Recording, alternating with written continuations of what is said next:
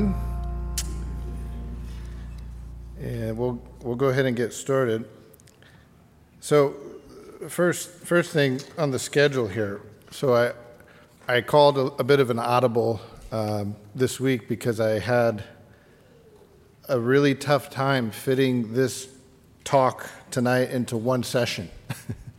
and try as I might, I, I, to pack it in there, I didn't want to keep you guys uh, way over, so I decided to uh, switch the schedule a little bit. So we're going to do tonight's talk in, a, in two parts. So you'll get What is a Woman part one tonight, and then, uh, Lord willing, you'll get uh, What is a Woman part two next week. So what we're going to do is, because I know there were some of the younger, uh, younger young men uh, that wanted to sit on an, on the boy to man talk. So we're going to keep that in the same slot. So essentially, we're just going to drop the last one, "He wore your crown," and uh, and rep- and move the the dragon slaying one down to the last last spot.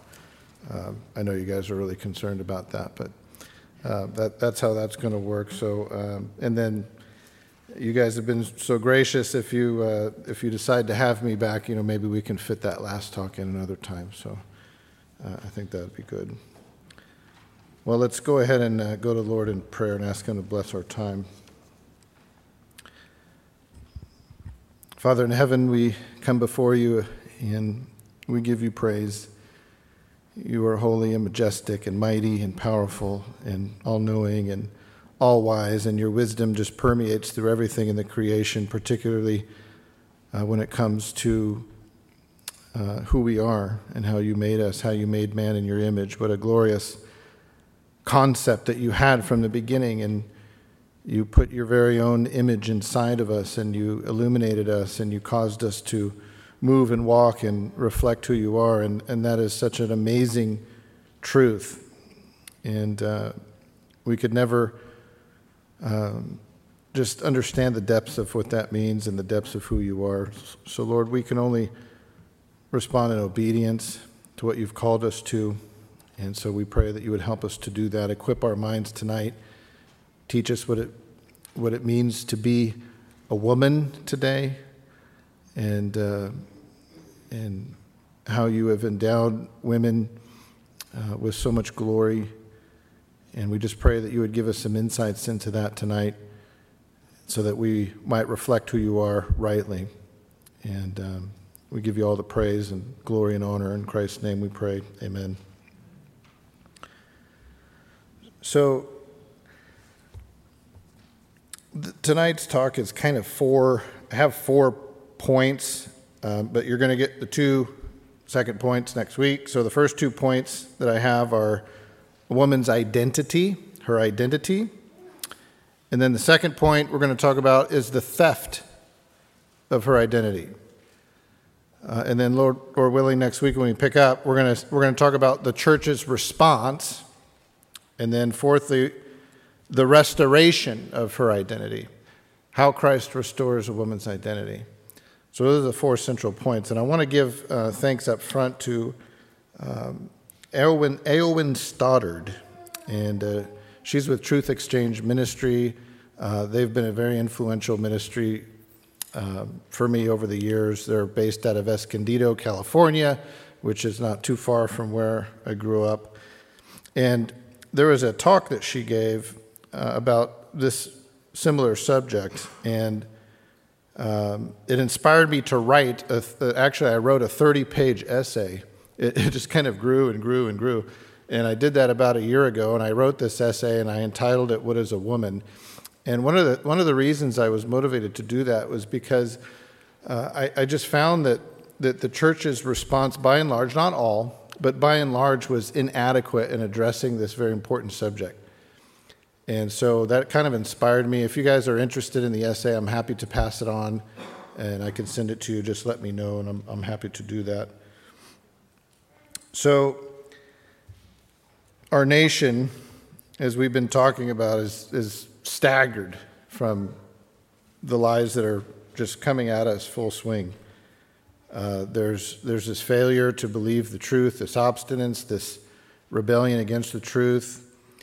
And uh, we see this really manifested quite centrally in, in feminist ideology, and this progressive feminist ideology. And it's been absorbed, this ideology has been absorbed into the pagan culture. So it's been absorbed into this pagan cosmology that we've been talking about. And it, re- it reveals itself in the loss of biblical femininity. And it reveals itself in the crushing of women. And women are, are exposed um, at, at, at, a rate that I cannot uh, even begin to imagine uh, the, the exposure of women today and the suppression, the true suppression of women, and the malignment and the perversion of women is at a, a pace that's never been seen in this country. Um, it, it's, it's an attack on women, it's from the devil, and we need to expose it. So, the, the point of tonight is to really uh, disciple one another and get this topic out there so that we can talk about it. We can have a proper response, not just to the culture, but also to ourselves and how we think about these things, how we respond in our family and our marriages.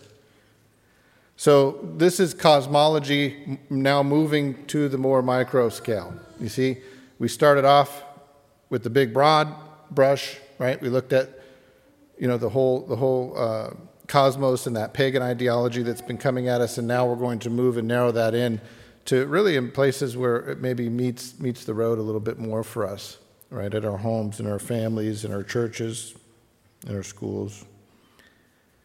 So our families are suffering the consequences, our churches are suffering the consequences, and and the structure of society as a whole is suffering the consequences. So the culture at large has been so fully led astray that a woman cannot or will not even be defined in the public square. How absurd. Case in point in an article in Politico magazine published in March 2022, it reads this As the confirmation hearing for Supreme Court Justice Ketanji, uh, I'm not sure if I'm pronouncing that right, Ketanji Brown Jackson went into hour 13. Senate, Senator Marsha Blackburn asked the Supreme Court nominee on Tuesday to define the word woman. Most of you probably remember this. I can't, Jackson replied. You can't, Blackburn said. Not in this context. I'm not a biologist. Jackson said. The meaning of the word woman is so unclear and controversial that you can't give a definition? Blackburn asked. The Tennessee Republicans' line of questioning hit on nearly every political hot button issue, from critical race theory to teaching children about gender identity in schools to a transgender swimmer on the University of Pennsylvania's women's team. Jackson said her role as a judge would be to address disputes about a definition and to interpret the law. Which is kind of funny. How, how can you dispute arguments? You know, how can you settle arguments about a definition when you don't know what the definition is? That seems a little strange. The fact that you can't give me a straight answer about something as fundamental as what a woman is underscores the dangers of the kind of progressive education that we're hearing about, Blackburn said. Blackburn asked what message allowing Thomas to compete sends to girls who aspire to compete and win in sports. Ketanji Brown Jackson speaking in front of her husband and her daughter, Leila, said this Senator, I'm not sure what message that sends. I don't know. Well, well, I think it tells our girls that their voices don't matter, Blackburn responded. I think it tells them that they are second class citizens. Unquote. And indeed, it says much more than that, doesn't it? We, as the church, are the ones that define for the world, not just what a woman is, but to defend women, to fight for women, to protect women. That is what our role is as the church. So, what is a woman? Well, well meaning pastors and conservative cultural influencers have attempted to shed light on this question and have helped diagnose the absurdity of so called gender fluidity.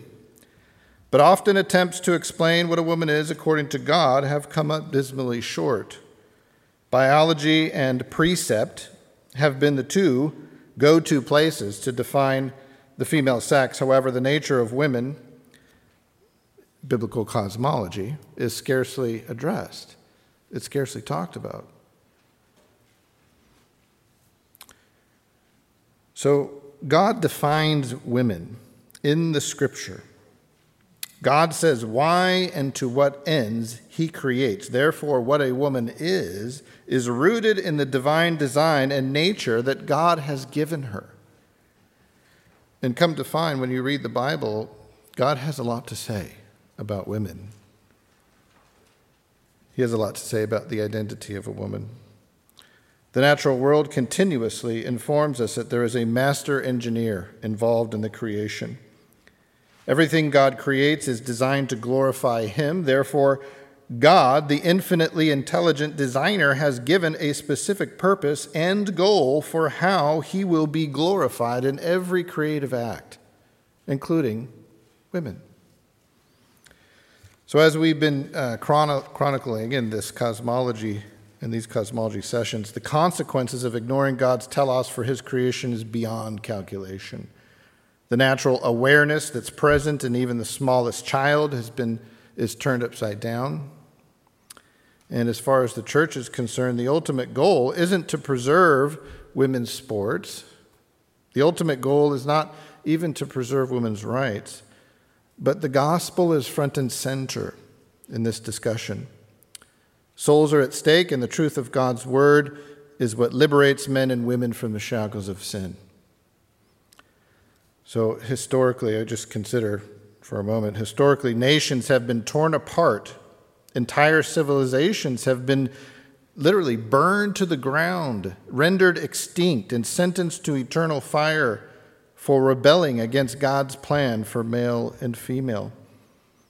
Jude 1 7. Just as Sodom and Gomorrah and the cities around them, having indulged in the same way as these, as these, these false teachers, in gross in sexual immorality, and having gone after strange flesh, are exhibited as an example in undergoing the eternal punishment of hellfire. Jude 1 7. Defining what a woman is takes us back yet again to the beginning, and that's where we've been launching off, if you've noticed, from each of these sessions. Before creation, the idea of man and woman was conceptualized in the mind of God, and all the seeds of redemptive history are sown here in the beginning. Genesis 1:27 states, God created man in his own image. In the image of God he created him male and female. He created them. So this means that mankind's identity and the glory of God are inseparably woven together.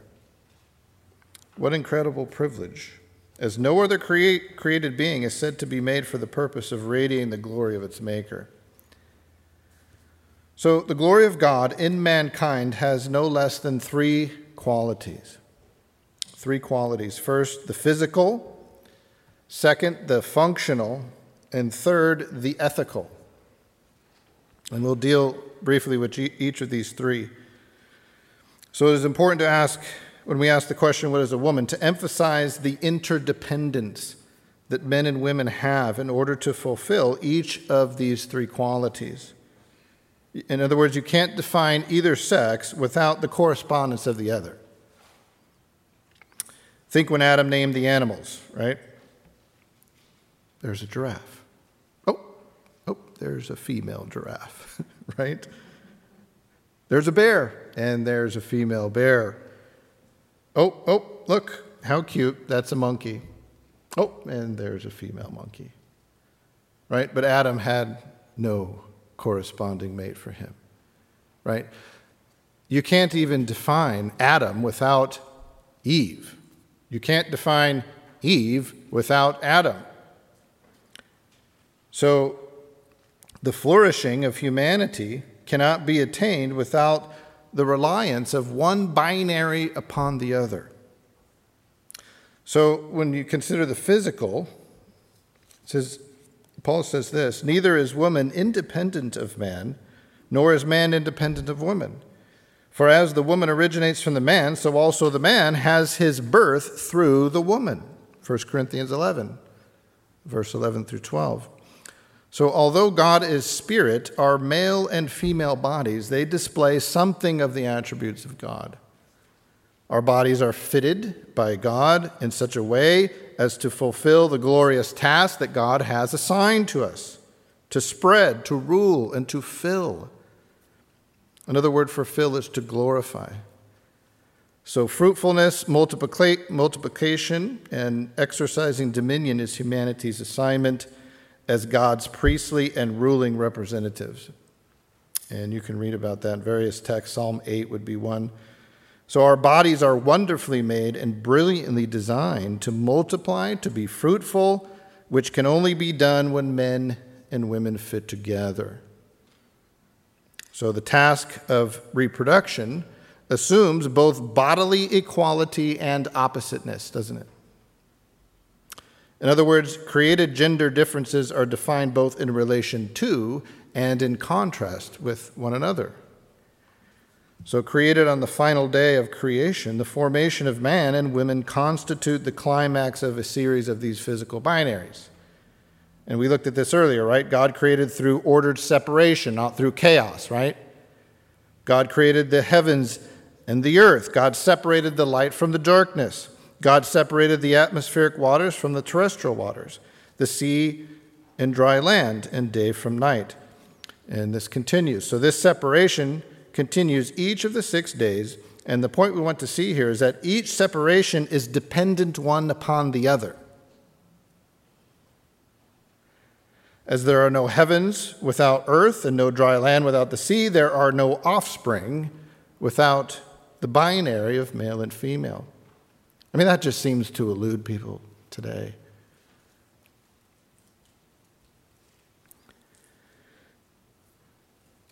So, male and female are not fluid constructs determined by the one who reflects the image, but they are determined by the one from whom that image radiates. So, what makes a woman unique? Well, her unique traits are they, they result in a special function. Adam was formed, it says, from the dust of the earth, as were the animals. Eve, however, this is a different Hebrew word, says was built. So Adam was formed, Eve was built by God uniquely from the man's body. The only living creature said to be created from the body of her mate. This speaks to deep union, but also to this interdependence. So we see that Eve's body is special, it's unique. Her body is not rugged and, mas- and muscular, but is soft, it is curvy, it is feminine. It is akin to a place of rest, a home or a temple. And her womb is like a sanctuary. The fact that her being was created from atoms no way diminishes her essential quality, equality with him, right? And she was taken out of the side of Adam, not out of his head to rule over him, not under his feet to be trampled by him, but taken from the side. Though the manner of the creation of her body is derived from Adam, it reveals her physical and familial connectedness to Adam, who was the first representative of humanity. So the woman is made from man in relationship to man and for the man, as Paul says in 1 Corinthians 11:9. Adam and Eve's bodily existence and non physical experience is not parallel to Adam's, but it is deeply interwoven. Adam recognized these special distinctions of Eve when he saw her for the first time, and I think we mentioned this last week. In the original language, it's, it's, it's this emphatic rejoicing this is now, Lord, now. Bone of my bone, flesh of my flesh, she shall be called woman because she was taken out of man. Adam's saying, I, I found my mate, is what he's saying. I found the one that corresponds to me. I found the love of my life. Adam recognized instantly that the two together constitute an essential unity. There is a completeness. They were made to go together. That's obvious. The woman's body speaks to this unity and has the privilege of representing the glorious image of God through the man. So Eve represents God's image uniquely. The manner of Eve's creation reveals her physical and non physical distinctions, right? We want to be told today that sex and gender are two different things, that gender is fluid, right? That sex may be fixed biologically, but gender is fluid. That's a lie. So, in what ways does Eve reveal her physical and non physical distinctions? And I'm going to go through this in, quickly in a, in a list here. A, her body is made differently. Her body is made differently. Eve bears God's image directly while simultaneously deriving it from Adam's flesh and blood. In other words, as Adam, the son of the earth, is formed from the dust of the ground, Eve's equality is derived from his body. B, the place of her creation is different. Adam was made out of the earth, outside of the garden. Eve was made inside the garden. Consider for a moment that a woman's association with the garden is made repeatedly in the scripture. In John 20, for example, the woman, Mary Magdalene, was in the garden where she met who? The true gardener, the resurrected last Adam. In the Song of Songs, the woman's body is described as a beautiful garden sanctuary. The church, the bride of Christ, is described as a body, with allusions to the eschatological temple adorned with Edenic imagery such as pomegranates and palm trees. C, the purpose of her creation is slightly different. Adam was created out of the earth's need. He was to till, he was to subdue the earth. But the woman was created out of the man's need so that he would not be alone. D, her identity corresponds to her name. Adam named his wife. He named his wife and he gave her a name that corresponds to her unique purpose as what? Life giver. She's a life giver. This designation, by the way, is given to her by Adam before she even bears a child. She was to be the mother of all the living, and therefore help Adam fulfill the command to be fruitful and multiply. E, Eve is an image bearer squared, not, not physically, ladies, but because she has the unique ability to be inhabited by another human being. And thus, her contribution to filling the earth includes incubating in her own body the glorious images of God, who would then turn and fill the earth. Number two, function. Woman was created by God for the man to be a helpmate, a suitable, help, a suitable helper for the man. Eve's body is both like Adam's and yet is distinct, is different. Yet their bodies are not merely compatible like a universal remote and a television, but instead they work together as a lock and key. They are designed to complement one another. So, both by themselves, their differences in design have little meaning, yet when they are married together, they unlock the splendor of intimacy, communion, and new life. They are opposites, yet they fit perfectly together. The woman then brings the fullness of what was previously lacking. You see? It is precisely in this way that a woman is man's glory. 1 Corinthians 11 7. So, being the climax of creation, Eve completed Adam, and then God did what? He rested. God saved the best for last, as Eve, and the women said, Amen. As Eve was the final act before his rest. In other words, the Sabbath could not have taken place without Eve completing the creation.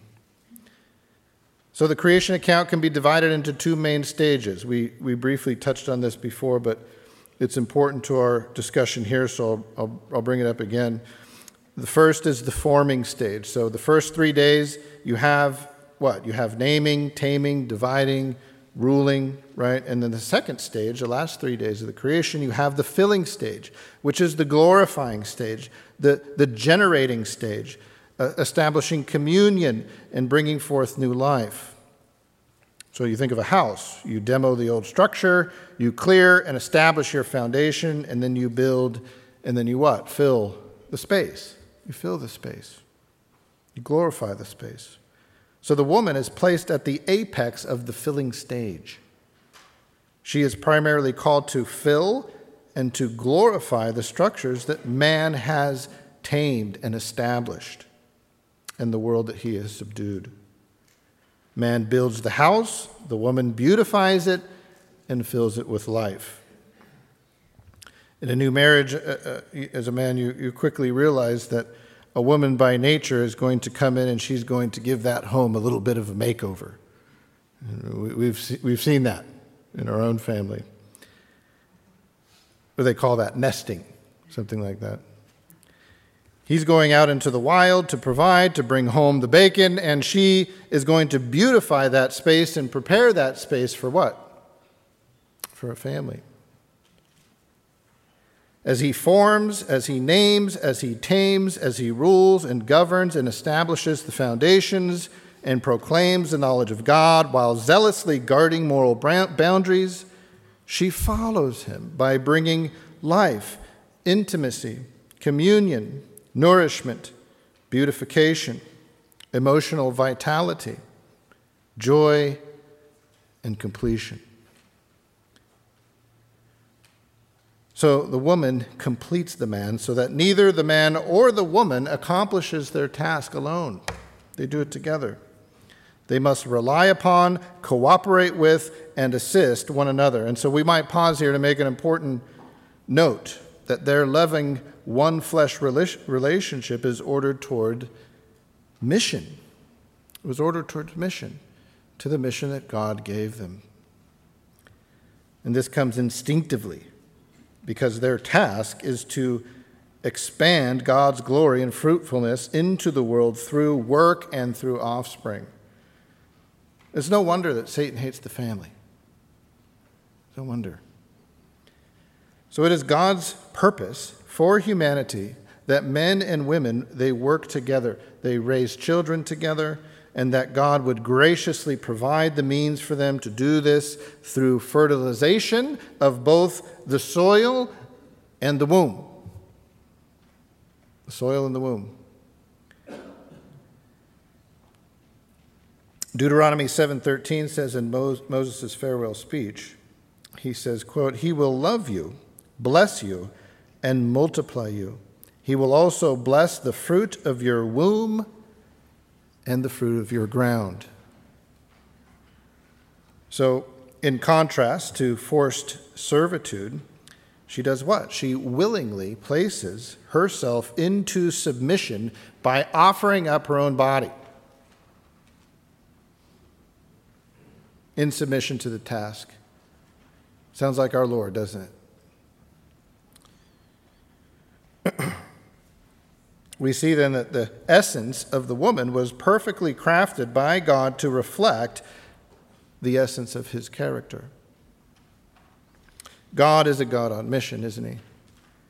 As the Son willfully and joyfully submits to the Father in his mission, the woman, in like manner, as an act of reverence and worship to God, submits to her head in the covenant of marriage, giving a beautiful mirror of the mission that, God, that is God's redemptive story. And we talked about that last week. So, how does she reflect God and demonstrate his character? How? Well, women are called to reflect the glory of God's essence by reproducing the feminine virtues which God demonstrates towards his children. You can read about some of these in 1 Peter 3, Titus 2, 1 Timothy 2 9. So God comes alongside us as a helper so that we might become fruitful for him. The Holy Spirit is described as what? the paraclete, right? The helper. God is a life giving God who feeds and nurtures us. God communes with us and shows us his faithfulness by employing this womb and this rock imagery that goes throughout the scripture. Consider that God indicts Israel for failing to embrace these obvious characteristics of him. He says uh, in Deuteronomy 32:18, "You neglected the rock who begot you, and you forgot the God who gave you birth." The psalmist in the 105th Psalter says this in reflection of God's love towards Israel. He says, quote, He opened the rock and water gushed out. It flowed through the desert like a river. It's a beautiful picture. So Christ is called a rock, the living stone. God is depicted throughout Scripture as the rock of salvation, while also demonstrating nourishing, life giving strength and safety. God gives his comforting and stable womb and rock advocacy through the Holy Spirit. So a woman is never more like God when she is reflecting these feminine attributes. I mean, any, any little boy that skinned his knee has experienced that from his mom. So, as we're seeing, the question of what is a woman goes far beyond biology, doesn't it? As her image bearing is not limited to the mere physical expression of her femaleness. So that moves us to the next point is the, the theft of the woman's identity, her, the theft of the woman's identity. So we have three bandits that have ran off with the woman's identity.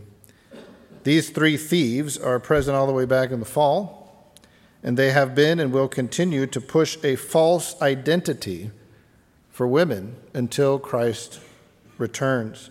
They seek to destroy women through lies and we must remember that the battle is always for the mind, right? Romans 12, 2. It's always for the mind. These three bandits are number one, the devil, number two, the flesh, and number three, the world. And there, of course, is overlap here, right? This is a collective effort. Every unbeliever has the devil for a spiritual father, John 8:44. The world is under the power of the evil one, 1 John 5:19. The flesh has an affinity for worldly appetites, doesn't it? So first the devil, he's the oldest and most conniving of the thieves. He is described as an angel of light, the twisted serpent, the father of lies. We've talked about these things, the deceiver of the whole world. He's full of malice, he's full of accusations, schemes, destruction, and he is a murderer. His agenda is to destroy the seed of the woman. And if you're a woman here tonight, he is your direct nemesis. He hates God, he hates the image of God, he hates the glory of God and the life that God gives. And though he is not omniscient, he has been around at least since Adam. So he's had thousands of years to devote to his tireless schemes against the woman and her seed. So we are to be acutely aware of his nature and his schemes, and by nature, he is an identity thief. What do I mean by that? Well, well, he bought his own delusion, didn't he? He bought his own delusion by thinking that equality with God was something to be grasped. He abandoned his own creaturely identity to pursue a divine identity that was not his to pursue. Now, I believe that prior to the fall, Satan was beautiful. And in his deception, he offered to Eve a living example that one could attain transcendence into this new identity through rebellion.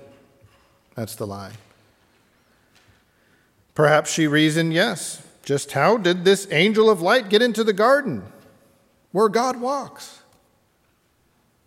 Was he perhaps a living example of how through rebellion one could create their own identity. He approached Eve with a lie that maligned the goodness of God by pretending to be more trustworthy than God himself. He attacked Eve's finite reason by presenting her with this uh, a plausible exchange, right? God's truth for a lie. as the serpent spoke three powerful little words, hath God said. The seeds of distrust lodged in Eve's soul. And you can almost hear these words being played out in her mind. Dear, honored, and glorious Queen of the garden, Your Majesty, consider your potential, Madame. That big, meanie God, well, he's using his power to keep you down, to elevate himself and use you for his selfish needs. This same distrust is depicted in Israel's continuous irrational claims that Yahweh had brought them out from Egypt to kill them in the wilderness, right? Like Israel, Eve should have known better, right? She saw God's goodness, care, and love. Each aspect of the lie has a corresponding effect that can be traced throughout human history up to the modern woman today. Therefore, since God does not have the queen's best interest in mind, she has the right to self preservation. The devil's lie implied that the woman could become the queen of her own existence and that her true self, the true her, could only be freed through rebellion. She was not content with the identity that God had given her. And she could be like God by shedding God's oppressive patriarchal shackles. Feminism's insatiable quest for independence and personal autonomy is lubricated by this very lie today. In Eve's deception, it became manifest that the bond of intimacy she had with her God and with her husband was not enough for her. She wanted more. This is the lie in seed form that the devil had planted, and thus Eve was deceived. She was deceived by the allure of power she was deceived by the allure of independence from God. And by the way, her husband was no innocent bystander. He made the decision to stand by and watch the intellectual and emotional manipulation of his wife take place in front of his eyes. Therefore, failing in his task to ward off evil by crushing the serpent's head, Adam was fully culpable, fully responsible, and by the way, he was capable for restraining the exploration of his wife's intuition, but he failed. He did not. He didn't protect her. Why did Adam abdicate his role of leader and protector? Well, some of this is conjecture, we understand, because we don't have the full answer to that, but we do have some clues. Was Adam driven into passivity by fear that he might lose his precious queen? Well, we do know that Adam was not deceived, 1 Timothy 2:14. So the indication is that Adam must have known that God would punish Eve by death. That's what he told Adam would happen. Therefore, leaving him in a state that he was in before God had created her. What state was that? Alone. Adam put his own self interest before God, and husbands have been doing the same thing ever since. Satan's attack on the weaker vessel tested both Adam and his wife, and both failed the test. So Eve had received a very splendid identity from God. She was a unique image bearer of God with the capacity to bring forth more image bearers. And after the fall, she loses key aspects of her identity and would consequently bring forth sons born in iniquity, as demonstrated by her firstborn Cain, who slew his own brother. A double or mutual enmity between the woman and the serpent then would ensue, Genesis 3:15. The enmity placed by God between Eve and the serpent is a consequence of sin, yet, yet it is also a form of protection. It's a form of protection from keeping any long-term alliance between the two of them.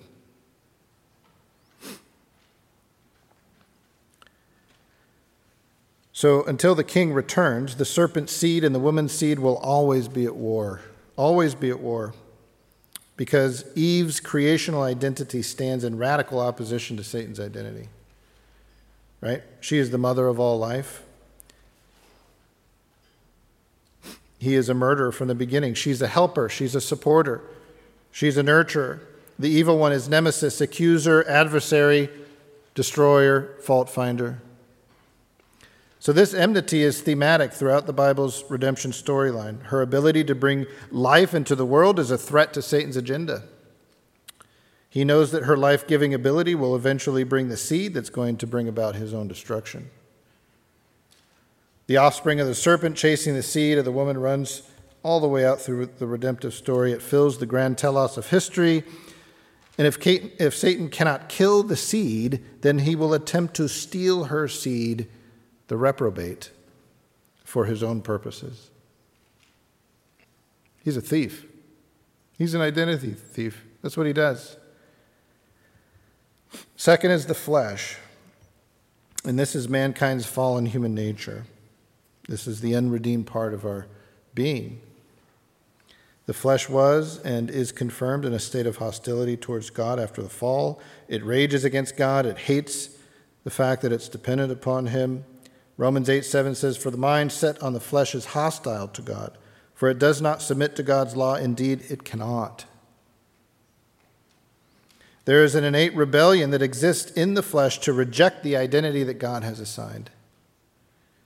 The Apostle John summarizes the flesh's character with a threefold description the lust of the eyes, the lust of the sensual, right, or the flesh, and the boastful pride of life. The flesh corrupts the image of God. And the quest for female autonomy is but one permutation of this rejection. Feminism argues that Eve's act of disobedience against God was not wrong, but instead was an act of a heroine. Liberation through rebellion is sold to women daily with a relentless bombardment of advertisements, media, coffee shop chatter. Feminism has cohabitated with queer theology, worming its way through the culture and it applauds Eve for having found her voice, right? Liberating herself from the heavenly patriarch. But this is not how God describes Eve's first sin. When sinful desire grows full term in us, it leads to death. James 1:14 through 15. When Eve's eyes were opened, she immediately realized that her quest for a self made identity did not accomplish the freedom that she expected, but instead it, what, it brought what? Guilt, shame, judgment, fear, and death. In a moment of twisted irony, her experiment to thwart the creator creature distinction led her into bondage. She would know God, uh, I'm sorry, she would know good from evil, but she would know it to her shock by becoming it. She was not a morally neutral observer conducting inquiry. She would know evil by becoming evil. Yielding to the insubordination counseled by the flesh robs women of their true identity. And in the process, God's proper order becomes inverted. The serpent led the woman, who then led her husband. The judgment that follows is judgment through inversion. God's judgment brought conflict in the relationship between men and women, and it brought conflict between Satan and the seed, and it brought conflict between earth and the man. Attempts to invert God's order lead to conflict. It leads to chaos, and it leads to suffering. So in pain she would bring forth children, Genesis 3:16. For the woman, what once was her strength as life giver now makes her vulnerable. Fallen humanity attacks the woman by minimizing and victimizing her through sinful men and fallen structures that were originally designed to protect her. After the fall, women began suffering immediate exposure. And here's just a few examples of that exposure polygamy, adultery, rape, divorce, Pornography is a $100 billion financial empire. Pornography is the rank subjectification of, subjectification of women as objects for self serving sensual pleasure. In addition, prostitution is both self preservation from this crushing, but it's also exposure as well as forced servitude. So when weak, when weak men reject their own identity. Instead of crushing the serpent's head, they give their wives up to be crushed. For selfish, self serving interests, Think of Abraham lying about his wife's identity to save his own neck, and then standing by while she was added to an Egyptian harem. The crushing of women is seen wherever women are regarded as second class humans or sexual commodities, and we have a judge that can't even define what a woman is. How scary is that? All over the world today, these sinful structures manifest themselves in a myriad of ways, such as sex selective abortion, infanticide and female babies, involuntary sterilization, female genital mutilation, such as breast augmentation, rape, domestic abuse, violence against women, pornography, we mentioned, sex trafficking of women and little girls. Third, the world.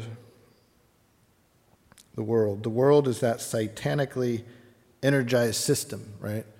of covetousness, lust, perversion, wickedness, coercion, envy, malice, manipulation, greed, idolatry. The world seeks to free the woman right out of her womanhood. And they do that by claiming that she'll have much greater spiritual, civil, and familial success by becoming like a man. This way of thinking became more popular in the West in the 1960s, wherein a being a woman in the traditional sense began to be regarded as a burden. The sexual revolution radically transformed how women were viewed.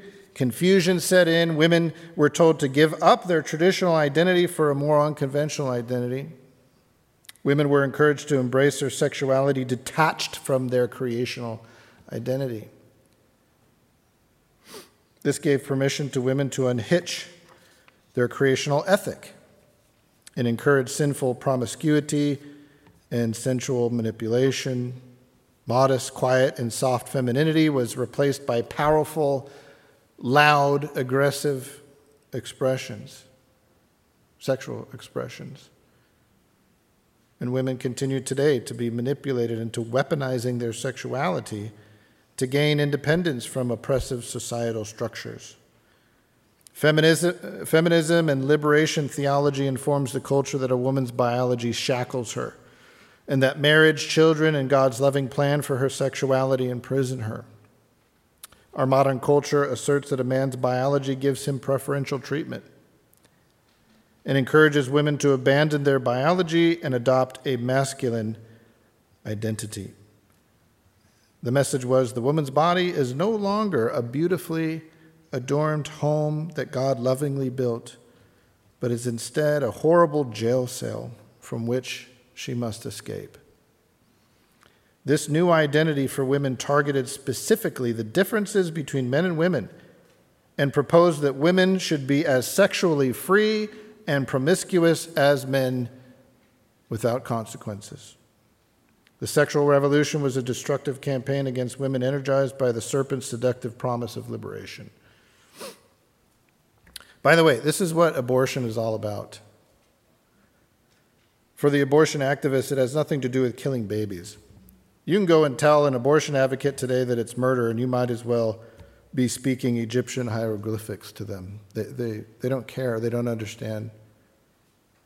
It's irrelevant to them. The issue is about sexual freedom that comes from the biological imbalance between the sexes. That's the argument. By toting abortion as women's rights, it both removes men from the discussion and creates an imagined equality between the sexes. You see, that is the issue. That's the issue of abortion right there. That's what's driving this. It is rooted in the same wicked ideology as social justice, in the same wicked ideology as affirmative action, and all these corrupted, unjust social reform programs that the progressive left is setting forth. It's the same thing. Women are told in order to find fulfillment, they need to shake free their identity and be more like men. Thus, liberty involves ridding oneself of fertility, ridding oneself of that interdependence with a man in the most fundamental human relationship ever. That is the covenant of marriage. Marriage has been degraded, children optional, caring for the home has become archaic. We're told today that any attempt to marry and have children should be treated as a distant second to a professional career or some other self actualizing pursuits. We're sending our daughters out to the slaughterhouses called university, where they're told that they need to embrace a new identity.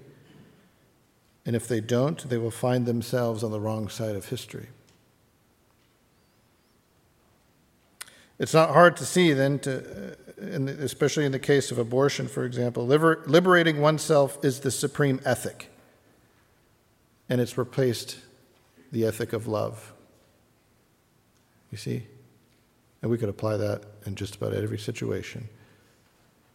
The, the bold choice for self has replaced love love for God and love for others, right? This has been dubbed, in the case of abortion, as women, r- women's reproductive health or family care, assuming language deceptively synonymous with human rights. The world has destroyed its natural cosmological sense that a woman's differences are good and essential to a flourishing society.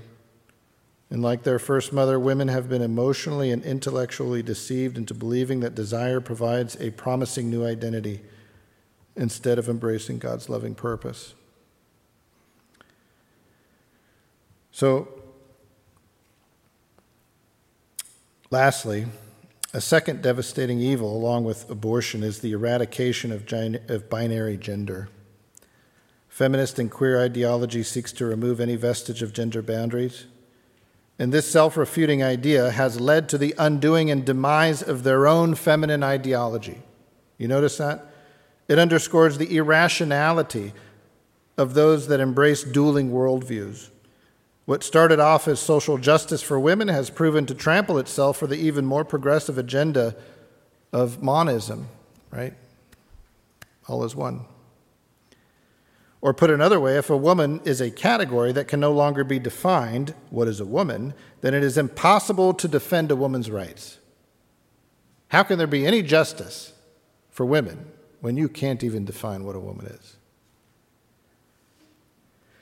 We're told that sex and gender don't always match and that there are countless gender identities to explore and adopt as if sexual orientation were some sort of limitless option uh, like the paint color at the hardware store. Though disguised as pro woman, today's generation is at its core the most anti woman generation in this nation's history. Not only is a woman today carrying the burden of trying to be something she cannot be, which is a man, but she also has to carry the burden of being forced to acknowledge that anybody that wants to be a woman can. How difficult is it to live as a woman today? So, we're almost out of time. I don't like ending on negative notes. so, come back next Sunday night because there's going to be a lot more, and we're going to end it on a very positive note. And we'll look at part two when we zero in on the church's role in proclaiming biblical womanhood. And uh, most tantalizing to our souls is how Christ, our beloved Redeemer, restores a woman's identity. So come back next week. Let's close in prayer. I'll get you guys out of here a few minutes early.